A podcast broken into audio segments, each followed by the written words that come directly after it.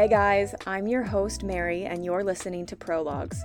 When my brain starts spiraling at a million miles per minute, I find it helpful to zoom out and remind myself that I am still at the beginning of my story. Prologues is a place to get really comfortable with not having everything figured out, but still trusting in the beauty to come. And whether we're talking about mental health, relationships, wellness, or just the absolute chaos of being in your twenties, I hope these next moments are your reminder to take life as it comes. On to the episode.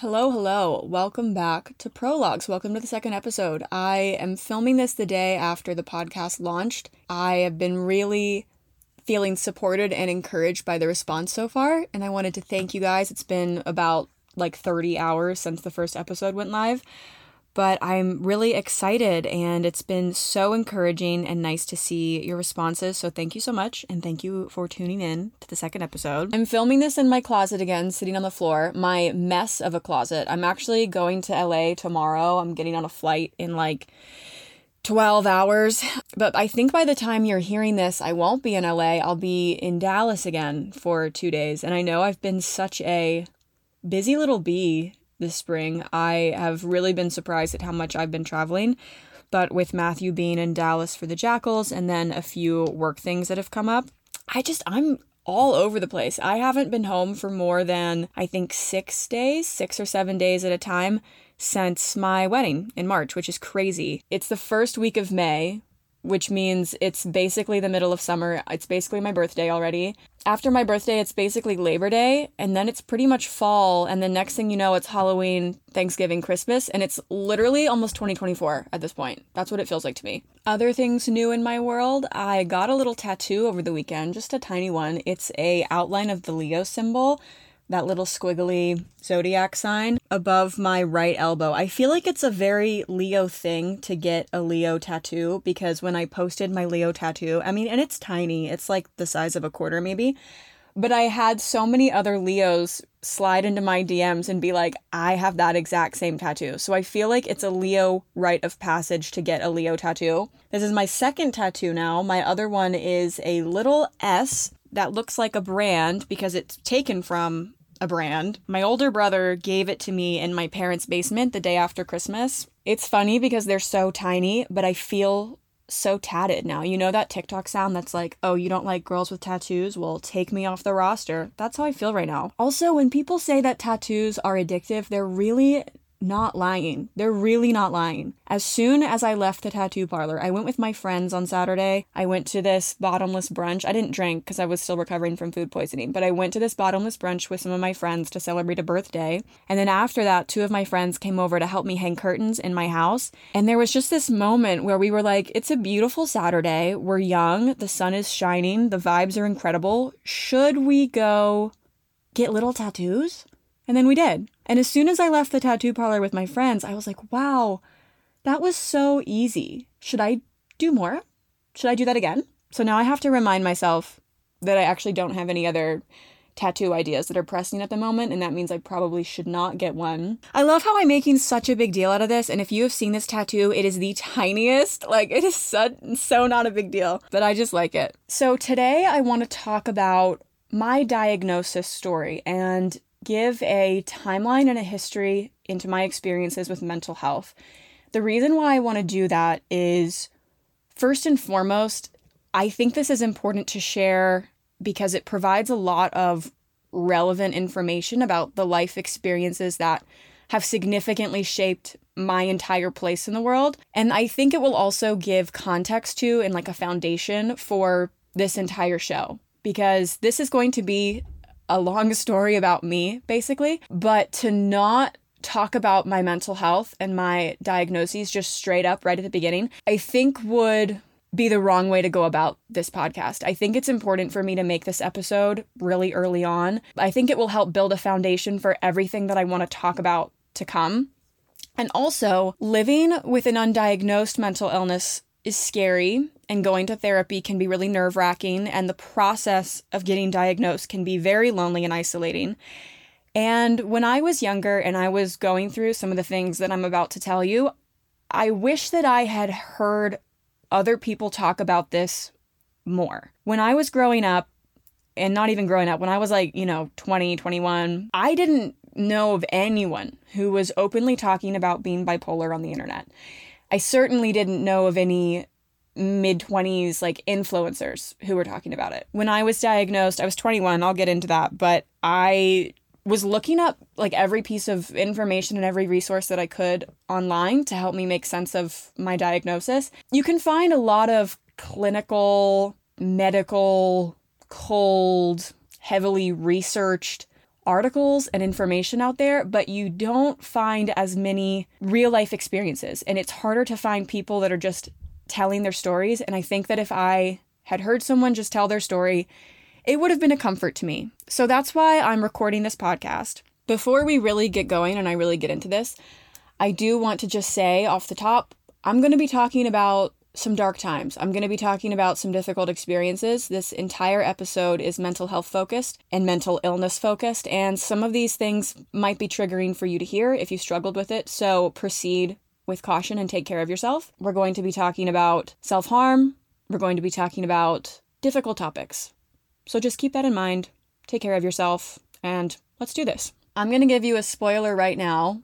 I have bipolar disorder and obsessive compulsive disorder. So you already know how this story is going to end. It started when I was around twelve. Those are my first memories of my mental health starting to decline. I was about twelve years old. At first, I think it was just depression. I mean, who knows what it was at first? I was twelve. I struggled a lot with disordered eating. I, when I was twelve, I very quickly became quite tall. I was at least six inches taller than every other person I knew my age. I felt very awkward. I felt like I was taking up too much space in a lot of ways.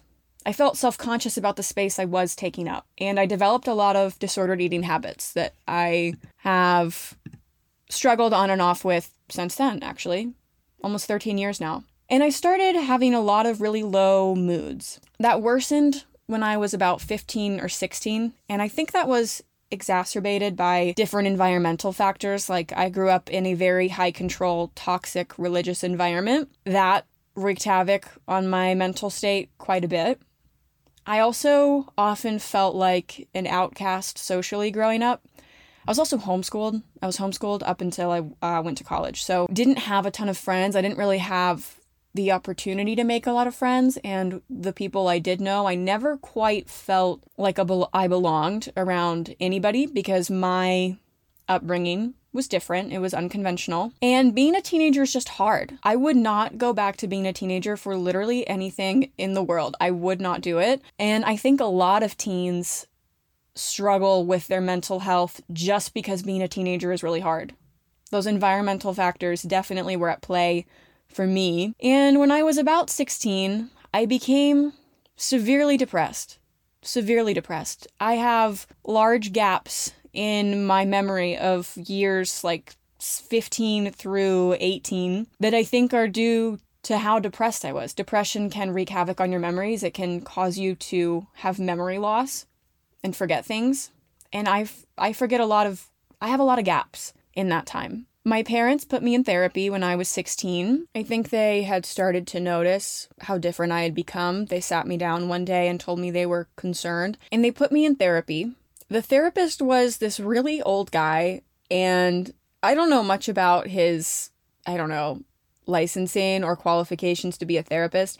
I didn't really care at the time. The only thing I knew at the time was that I was a sixteen-year-old girl and he was an old man, and I felt like he really didn't understand the psyche of a sixteen-year-old girl. At the time, I didn't have all of like the mental tools in my figurative toolkit that I have now. I didn't have the self-awareness or the the resources to understand that I was dealing with something bigger than just like teenage girl problems.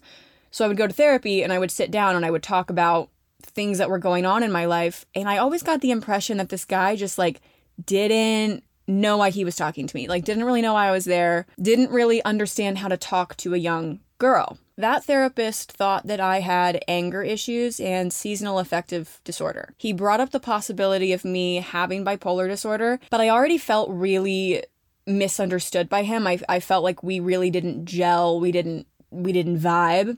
So I just completely dismissed that outright. And then he was like, well, you just have anger problems and seasonal affective disorder. I just kind of dismissed it.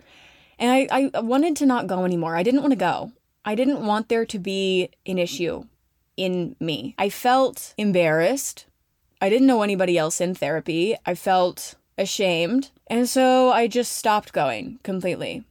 Did that stop the depression? Absolutely not. I don't remember the years sixteen to eighteen, so it clearly didn't, but I just stopped going. When I was eighteen, I left for college. That was a huge change in my life. I finally, you know, I left that high control religious environment. I got out of my small hometown, which I had always wanted to do. College was my first real social experience around a lot of people my own age. I mean, I had known people and met people through my church, but college is a much different environment. And I was excited for that. I really wanted to get out and try something new, but it's a lot of change. And my mental health really turned into a roller coaster. I've always been someone who has placed my worth in my accomplishments. I wanted to be a really high achiever. I've always been high functioning. I quickly started craving academic validation. I struggled to find my social footing. Being a homeschooler raised in high control religion did not exactly prepare me to be the cool kid in college, and I really was not. But I also felt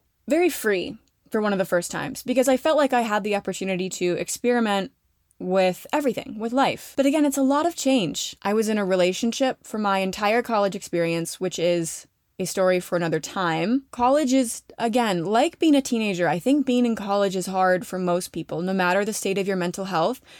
Trying to figure out the person you want to become, trying to figure out the direction your life is going to take, being pressured to make decisions about your major, your future career. Uh, you have to kind of get your shit together and figure out your internships and your summer jobs, and things get really real all of a sudden. I struggled a lot. My mental health, it just, it turned into an absolute roller coaster. I sought counseling through my university's health services, which pretty much did nothing. My counselor literally told me that she was not trained to handle my issues and I should seek traditional therapy like in my college town. Before I just stopped going, that counselor also brought up bipolar disorder, and she made it clear that she couldn't diagnose, but she thought my experiences sounded like bipolar disorder. And I thought that it was a weird coincidence that two different mental health professionals had brought that up to me, especially at the time, even now, but especially at the time.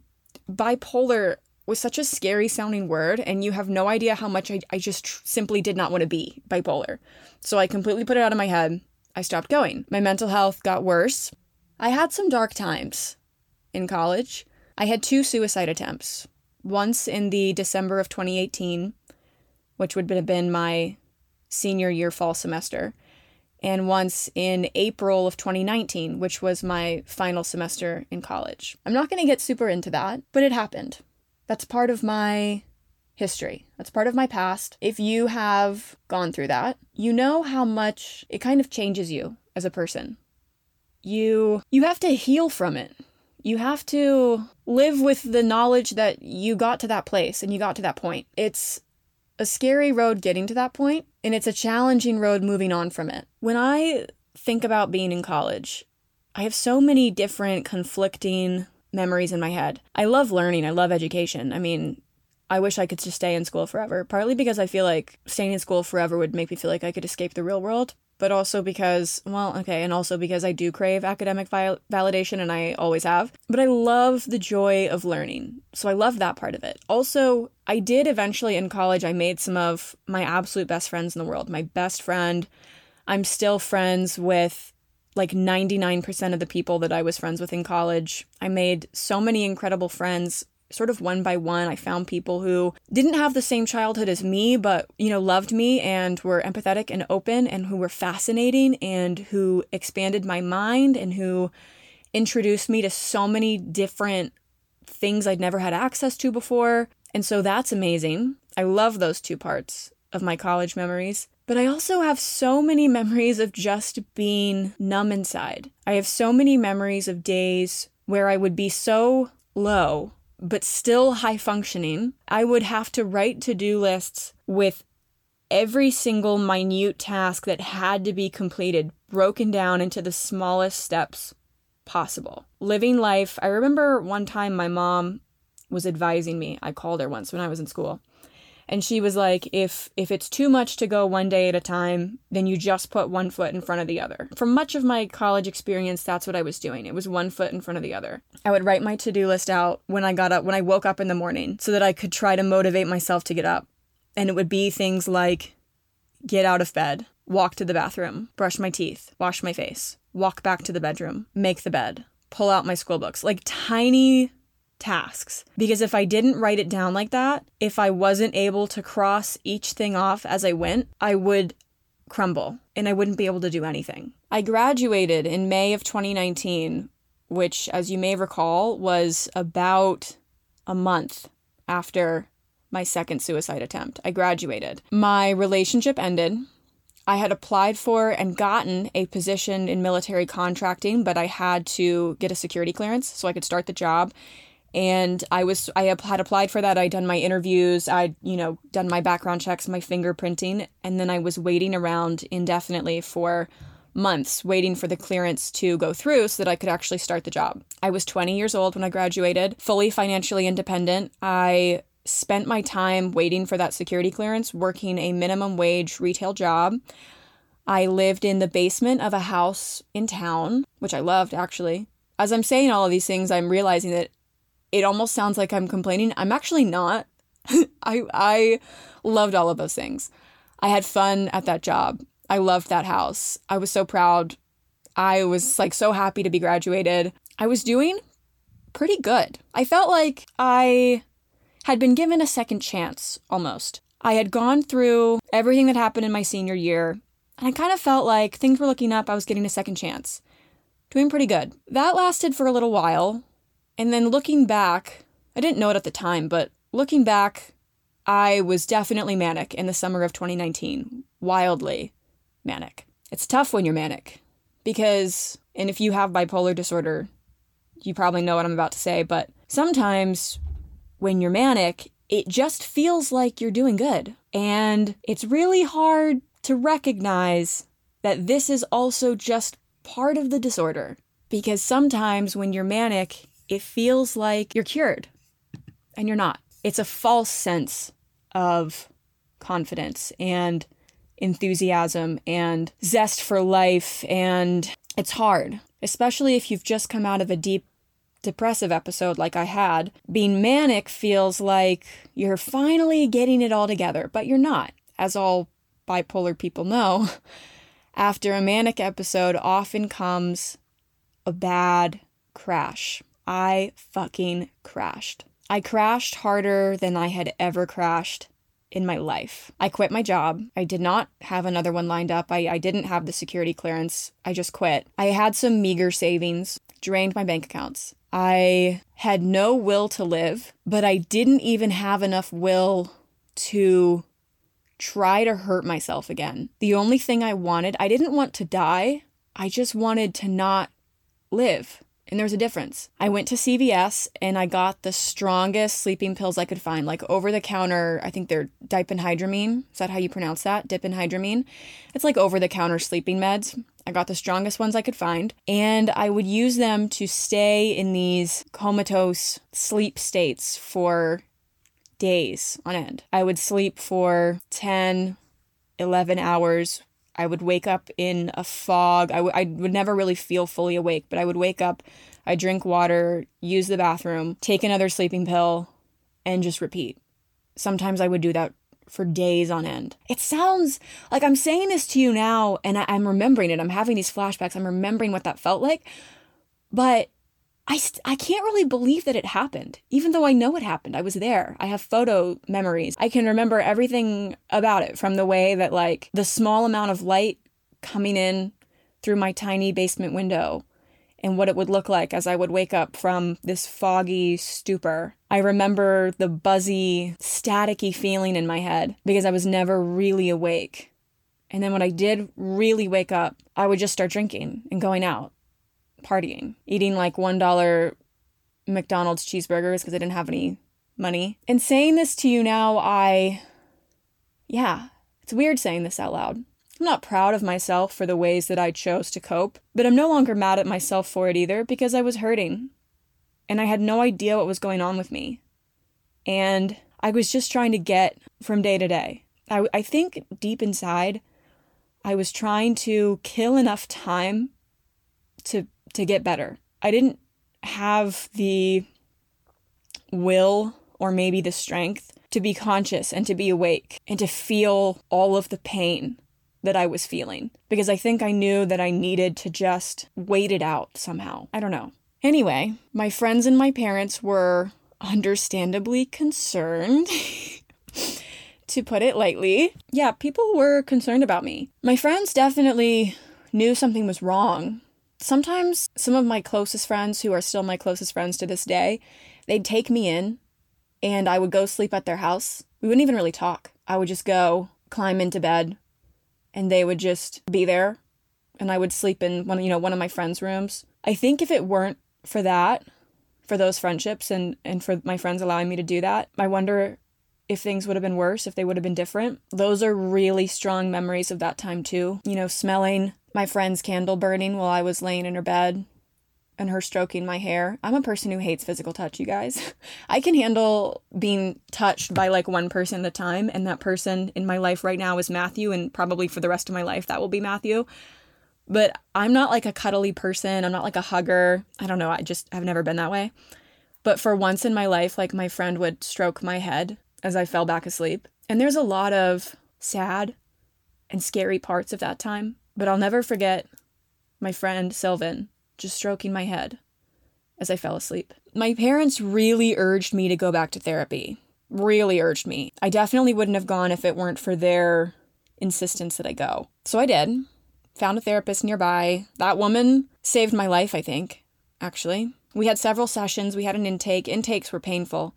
Ugh, I still hate an intake. Basically, if you're not familiar with this process, an intake is kind of, it's either your first session or it's a prelude to your first session, where you basically answer this really long questionnaire that details your family's medical history, their mental health history, your history.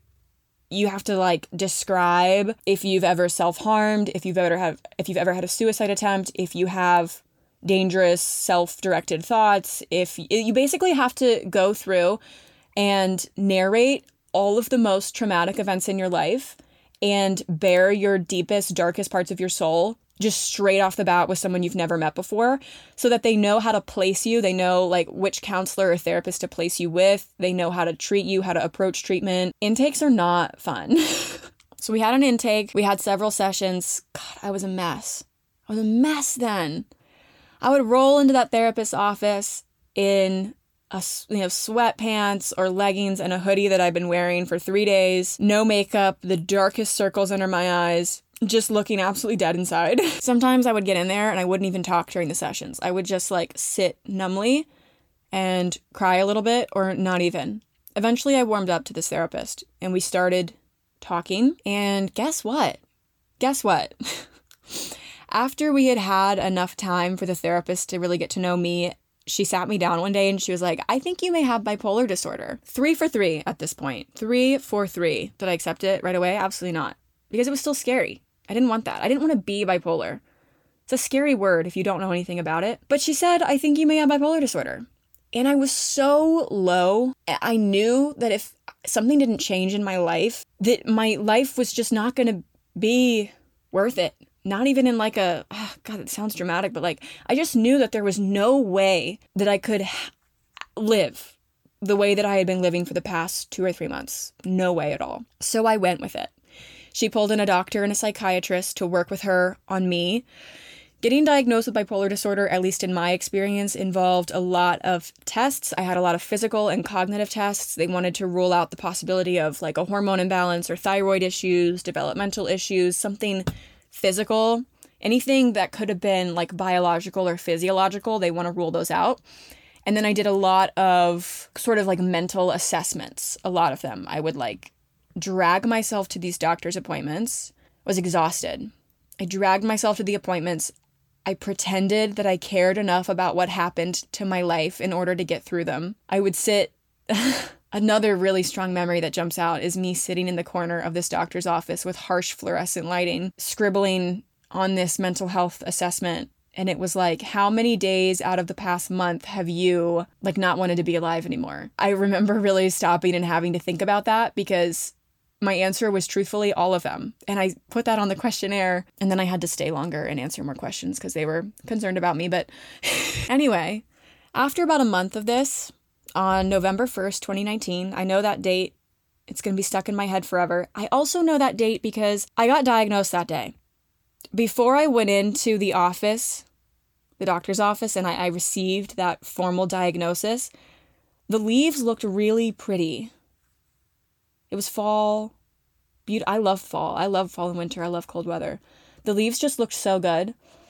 And I remember that on that day, I put on jeans and sneakers. And that was kind of a big deal because I wasn't going anywhere. I wasn't going out. I wasn't, you know, doing anything except going to the doctor's office. And I had been doing that in like sweatpants and leggings. But that day, I put on real pants. I put on jeans. It's almost, I don't know. It's almost like I knew something was about to come. I don't know. Maybe you understand what I mean. When you're severely depressed and you put on jeans for the first time, it's like, wow, something's about to change in my life. Anyway, November first, twenty nineteen, I learned that I had rapid cycling type two bipolar disorder, and my life permanently changed for the better. I went on my first medication, which is a mood stabilizer that I most definitely couldn't afford. My very kind doctor gave me a three-month supply of samples just to see if it would make a difference. And it always takes a while for medication to kick in, so I didn't really notice anything at first. And then one day, holy shit, one day I woke up and I thought about my future for the first time in what felt like forever. It sounds simple, but if you've been in that dark place, you get it. For the first time in months, I thought about being an older me.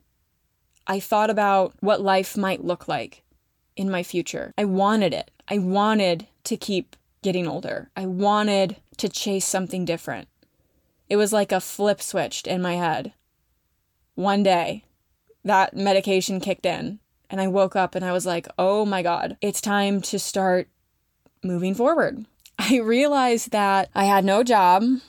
My money was pretty much gone. My personal life had taken a hit because I had just gone through this killer depressive episode. But in a rare, beautiful gift from the universe, I got the word that my security clearance had been granted, and I was able to start my first like big girl job with a salary. With a salary, with health insurance. I had a reason to get up every morning. I was excited. I was working in my field. I was a writer editor. I was doing things that I had learned about in school. I could afford to pay all these doctor's bills now. I was still going to therapy weekly.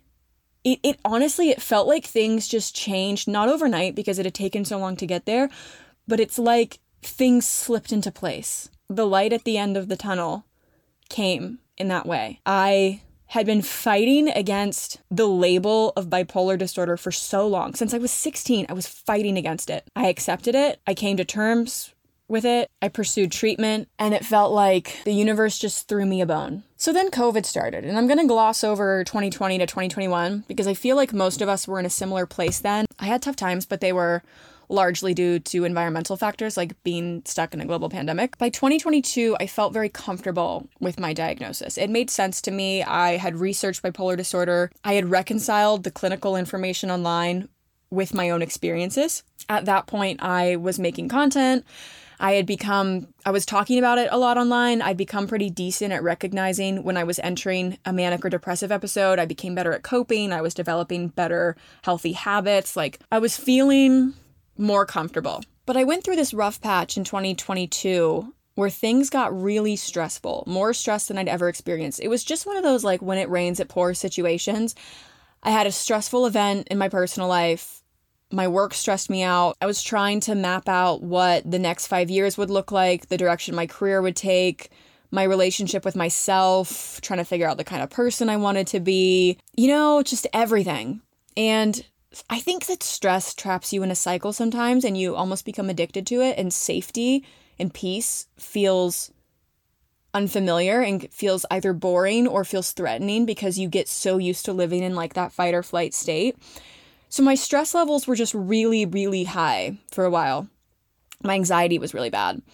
And my stress started manifesting, my anxiety started manifesting in these really unusual ways that I'd never experienced before. I became obsessed with symmetry on my body. So like if I had more jewelry on one hand than on the other, or I sprayed perfume twice on the right side of my neck, but three times on the left side of my neck, things like that. I became really obsessed with it. Things needed to be symmetrical. My shoes needed to be tied exactly the same tightness. I needed to have the same number of swipes of deodorant underneath each arm. I became pretty obsessed with cleanliness in very certain spaces. I've always been a big person that's like, there's outside clothes and there's inside clothes, and you don't wear your outside clothes on the bed.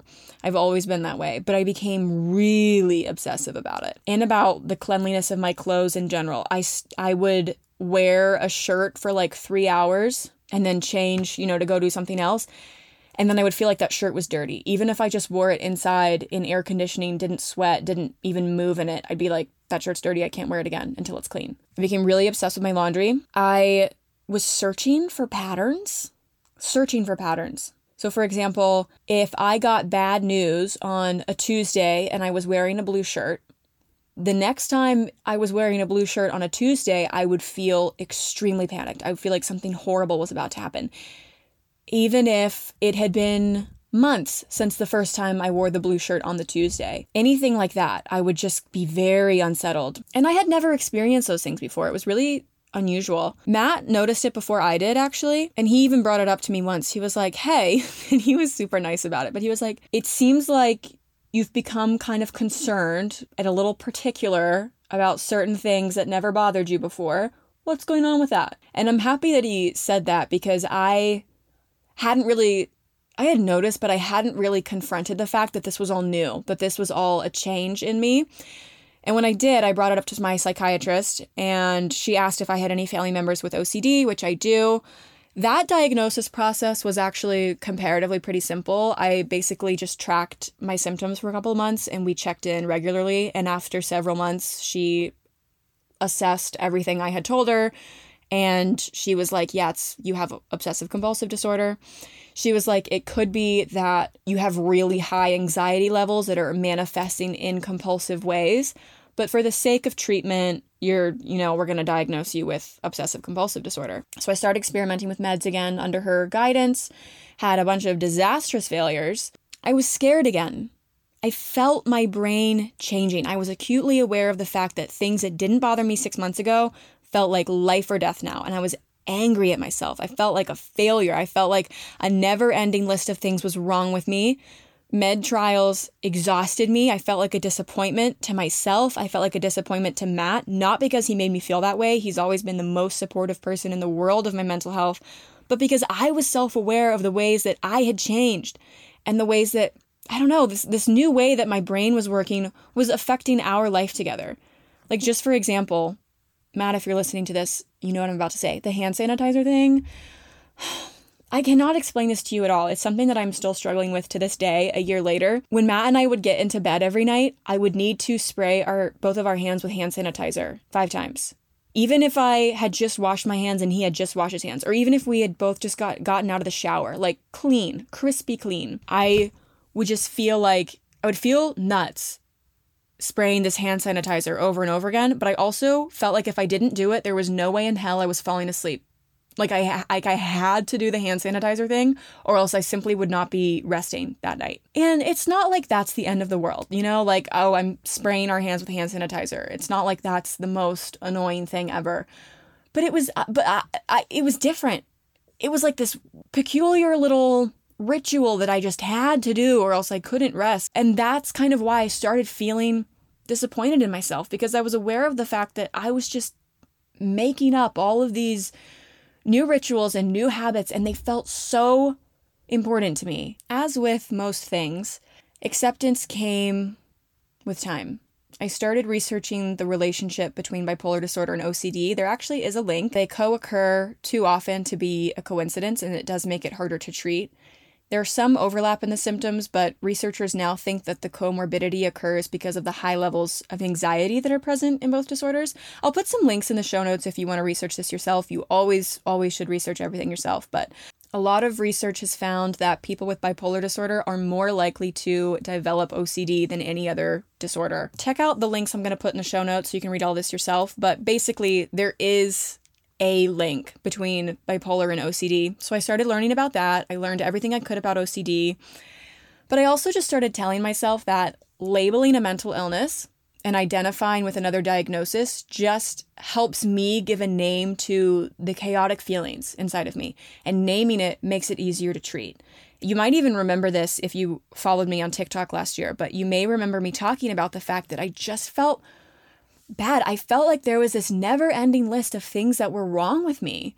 I was like, holy shit, there's just another name. There's another condition. There's this other diagnosis. There's just more names for things that are apparently wrong with my head. I hated it. I felt so bad. I felt so embarrassed, so judgmental towards myself. I was like, not another thing. That's how I felt at first. But then I, I slowly just started to realize, like, what's the point of being upset with myself for the way that my brain works? Is that going to make my brain stop? No, it's just going to make it harder for me to give myself the space and the treatment I need. So where am I now? I'm in therapy. I'm working with a trauma-informed therapist. We spend most of our sessions on inner child work, unpacking childhood trauma. I talk a lot about my changing worldview, growing up, what's going on in my day-to-day. I really like it. I like this therapist a lot. I believe in total, brutal honesty with your therapist, even if it makes you look bad. It's so freeing, honestly. I tell my therapist whatever's on my mind, even if it makes me look lazy, jealous, angry, mopey, self-pitying, judgmental, depressed, anything. I tell her everything, even if I feel like I sound crazy, because through that honesty, she helps me learn how to be better. She helps me learn how to form new neural pathways, how to work on myself, how to become a better person. So I'm always a believer in, like, really tell your therapist the truth. Tell your therapist your dark thoughts, your scary thoughts, your negative thoughts, your toxic thoughts, because your thoughts aren't who you are. And by being honest, you can learn how to be better. You can learn how to reprogram the way that you think. Be honest with your therapist. If that's like your one takeaway from this episode, be so brutally honest with your therapist. I still see that same psychiatrist. We are working on the perfect medication combo. I actually think we're getting pretty close. I keep track in a loose sense of my episodes and my symptoms so that we kind of stay aware of frequency, intensity. And I do that usually through journaling. And then I look back at my entries before my sessions so I can give accurate info. I can be like, oh, my journal entries, you know, in February were really low. Like, I think maybe I was experiencing a depressive episode. Or my journal entries last October were, I think they were really manic, like, looking back. And then we can just kind of get a sense of, like, how's the medication working? How's my therapy? How how's everything playing out? I have accepted the fact that this is who I am. These are the cards I was dealt. And I'm likely going to be experiencing this for the rest of my life. I don't know if, like, I don't know if people are, like, cured from bipolar or O C D. I mean, you go through good periods, even really, really long good periods. If you've seen research to the contrary, please send it to me. At this moment, I haven't really seen much to indicate that I could ever conceivably not be bipolar or not have O C D. So I might as well, I might as well make this a priority. I might as well track these episodes, stay in therapy, diligently take my medications, stay honest with my therapist, and just kind of hunker down for a lifetime of mental health care. Because what else am I meant to do? It's it's hard not to resent your diagnoses. It's hard not to resent even people around you sometimes who don't have the conditions you have, even though that sounds bad. But something that I have really learned over the last thirteen years, you cannot resent yourself into being mentally healthy. You cannot irritate or disappoint or loathe yourself into not being depressed or not being manic or obsessive compulsive or whatever it may be. And if you try, you are going to make it worse. I believe that one of the best things you can do for your mental health, outside of avenues like therapy, medication, if that's right for you, outside of things like that, one of the best things you can do, I think, is to accept your reality, accept your diagnosis without stigma, without preconceived notions of what people with that condition are like. Accept it without judgment of yourself and get familiar with it. I've been in dark places many times, places that scared me. I have, more times than I could count or could tell you about, I have been overrun by thoughts that felt like they couldn't possibly be coming from my own head. I have felt like a stranger in my own body and in my own mind. I have been afraid of things that I have thought or wanted to do, and it's easy to ignore it or to repress it. For a long time, especially in college, I refused to think about it. I refused to acknowledge to myself my reality. I thought I could just ignore it and live life normally and things would be fine, but that wasn't true for me. I can't pretend to myself like everything is fine. I can't live my life the way that someone without my conditions lives theirs. It's a hard truth. It's uncomfortable.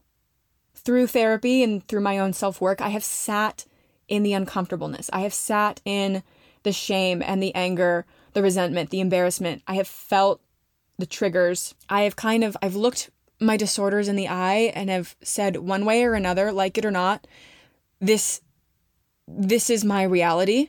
And I'm going to do every single thing in my power to just have the best fucking life. Not anyway, not in spite of, but just the best fucking life. What gives me hope now, what helps me now, is reflecting and looking back and realizing how far I've come. Honestly, I sat down and I prepared this episode. I, I wrote sort of an outline, kind of a timeline of events. I could sit down and make sure I didn't forget anything important. And doing that and, and talking to you guys now, it's wild. I can't believe I did some of those things. I have put the work in on myself. I'm continuing to put the work in because I know I still have so much further to go. But I'm proud of the progress I've made, but I choose to believe that life through the ups and downs generally trends upwards. It has a general upward trajectory, even though there's bumps on the road. So many more people are, are feeling that than we realize. I wish deeply that my younger self had been able to hear a story like this, because my younger self felt so isolated and so alone. I felt like I was the only person in the entire world going through what I was going through. And I wasn't. I really wasn't. But I had no idea. I really wish someone that I saw online had talked about it. And that's why I'm telling you now. Whether you listen to this episode because you simply want to support the podcast, thank you. Whether you have bipolar disorder or O C D and you felt drawn to hearing this story, I understand, because I also really like to hear other people's stories. I love to hear diagnosis stories. I love to hear what other people experience. It just, I feel like it helps me. Whether you're someone like that, whether you have no prior knowledge or experience of any of these things, you just felt curious. I don't know. Basically, what I'm saying is I'm, I don't know why you're here, but I hope that at least one of you feels a little more hopeful, a little less isolated, a little less alone.